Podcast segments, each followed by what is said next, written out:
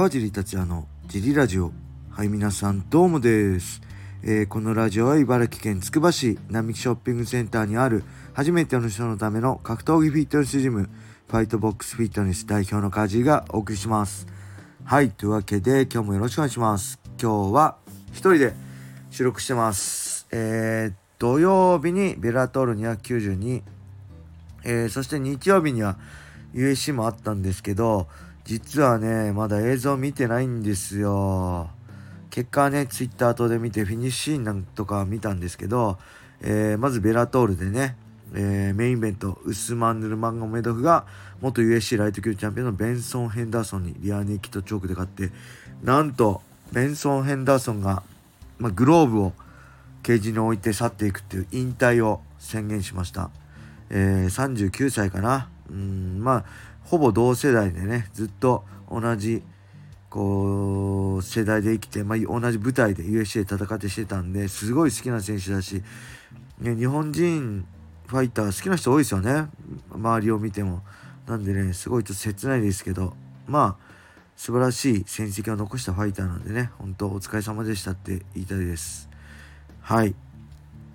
まあ他にもえー、えー、あれですね我らが無財布がやっぱりシャブルに負けちゃいましたね。強いと思ったんですよね。映像を見る限り、これ結構1回戦きついんじゃないかな。1回戦もし勝ったとしてもね、マッキーとあのパットリッキーの組なんで、まあ、どの道きついんですけどね。はい、無財布が、えー、前蹴り効いちゃって、えー、負けて、で、他にも、えー、マイケル・ページね、マイケル・ペロン・ページ、MVP が、勝ちましたね。ローキックでなんかすぐ秒殺したらしいですね。はい。そんな感じのベラトールから日曜日の、えー、USC はあれですね。メインイベント。えー、ピョートルヤン対、ね、メラブ、朝倉海選手の YouTube でおなじみの。これがね、メラブは勝ったみたいですね。あの、タックル行きまくって、これ、前回のジョゼ・アルド戦もそうでしたね。テイクダウン取れなくてもやっぱ攻め続ければ勝てるっていう。まあ、まだ試合展開追ってないんで、実際はわかんないんですけど、それもやっぱこのピョートル・ヤンがね、3連敗ですよね。スターリングに負けて、オマリーに負けて、今回メラブに負けてってことなんで、あれだけ強くて、えー、まあ本当タイトルも取って王者にもなってね、これ長期政権築くんじゃないかっていう選手が、まあ、ここ1年ちょいぐらいですか？で、3連敗ですよ。これが、まあ、一番 USC の怖いところですよね。うん。あこの選手の周期っていうか、まあ、まだ、あのヤンの場合は全然トップ戦線ですけど、その中、それでも3連敗しちゃうっていうね、この、サイクルが速いっていうか、どんどんどんどん強い選手が出てきて、あっという間にトップ選手が、えー、負けていくっていうね、黒星が、を重ねていくっていう、この世界がね、やっぱ厳しいしだからこそ、まあ、残酷だからこそ美しいっていつも言いますけどね。本当そんな感情が魅力なんじゃないかなと思います。はいそんなわけでね日曜日は何で見れなかったかあのリアルタイムで USC 見れなかったかっていうとあごめんなさいもう一つ忘れてました。見ました K1 ねえー、茨城県土浦市出身で極真の世界王者、えー、そしてね、K1 のタイトルマッチに挑戦した与座選手が、えー、見事、チャンピオンになりましたね。これで K1 チャンピオン。えー、そしてファイトボックスフィットネスの会員さんがサポートしてるっていうことで、僕もちょっと注目してて、ね、えー、ちょっと出かけてたんで、他は見てないんですけど、ちょうどそのタイミングで、えー、ツイッターでね、あの、他の会員さん見てたんで、アメーバ TV で見たんですけど、いや、強かったですね。ほんと極真スタイルをそのまま K1 ルールに持ち込んだって感じで、対する朝下選手もね、かなり対策してたと思うし、まあ、与座選手に負ける選手ってどんどん与座選手、こう、当たり強いし、フィジカル強いんで、当たり負けて下がっちゃうんですけど、絶対下がんなかったし、朝下選手は下がんなかったし、あのー、しっかりずらして回り込んで攻めてたんで、うわ、もう1ラウンド目結構対策これバッチリあれして厳しいなと思ったんですけど、まあ、2、3ラウンド目はもうほぼ完勝だったかなって感じであのスタイルはやっぱ強いですね。うんちょっとこれからも期待だし、うん、あのスタイルをどう崩すのかなっていうのがまたねチャンピオンになってから追われる立場になってからの与座選手が楽しみです。本当おめでとうございます。はい。そんな感じでね、えー、日曜日はね、家族でちょっと東京に出かけてましたね。だからリアルタイムで見れませんでした。どこ行ったっけかな。えー、とにかく娘が東京遊び来たいってんで、新大久保で、えー、なんだろう、焼肉、ランチ食べて、えー、原宿行って、またいろいろやってましたね。えー、何、綿飴食べたりね、哺乳瓶のジュース買ったり、えー、スカウトもされてましたね、また。どうなんでしょうね。うん、まあ、興味あればやってみればいいのにって思うんですけど、あんま興味なさそうですね。はい。あとは、えー、あと渋谷にも行きたいって言ったんで、渋谷行って、なんだ？なんだっけ、あの、ディズニーショップ行ったりとかしてましたね。なんかね、娘はとにかく黒み推しで、えー、黒みが好きなんですよねサンリオなんですかねサンリオの黒みが好きでねえ黒み推しなんで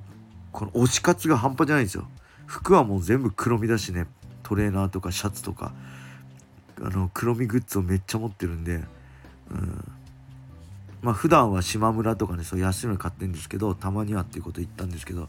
まあ相変わらず黒みに囲まれてましたね。まあそういうもんなのかな小学生は。はい。ちょっとわかんないですけどね。えー、それではね、レターも行きましょうか。えっと、ちょっと前にもらったんですけど、これですね。川地さんこんばんは。えー、この間、蹴りの有効性について質問したものです。USC 時代、なぜ蹴りを多用していたのか教えてください。えー、ライジン41の解説楽しみにしています。はい、ありがとうございます。これ行きましょうか。蹴りの有効性ですね。えっ、と、ちょっと待ってくださいね。えー、まずね、まあ、蹴りの有効性というか攻撃の多様性ですよね。今よく多様性って言いますけど、え、クレイ・グイダイね負けて、まあ、一番自分の得意なパターンで戦って負けてあなるほどこういう UFC っていうのはこういうレベルでこういう戦い方をしてくるんだ。決して何かされた大きなねビッグヒットもらったとか大きな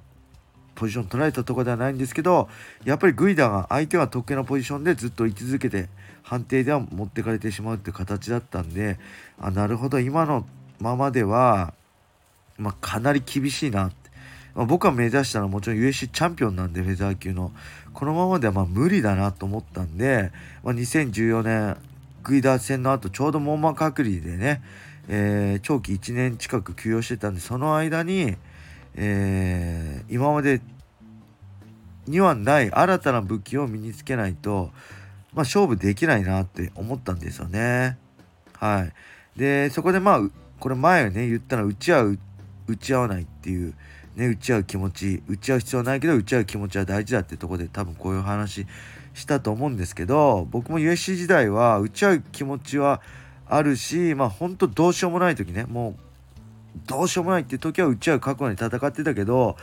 まあ、最初から打ち合う気はなかったんですよね。ただこれって打ち合う気はないけど、えー、倒せる武器はないとね相手は警戒しないしビビらないんですよ。で相手警戒しないしビビらない中でタックルいったって100%切られるんですよね組めないんですよ。でそのために身につけたのが、まあ、バックハンドブローとかバックイジでまあバックスピンキックとかね回転系の武器だったり、えー、2段蹴りとかねそういういわゆる、えー、あれですよね。ローじゃない。腰から腰より上の攻撃。前蹴りだったりハイキックだったり高い位置の蹴りを今までほとんどやったことないんですけどその1年間の間に身につけたんですよね。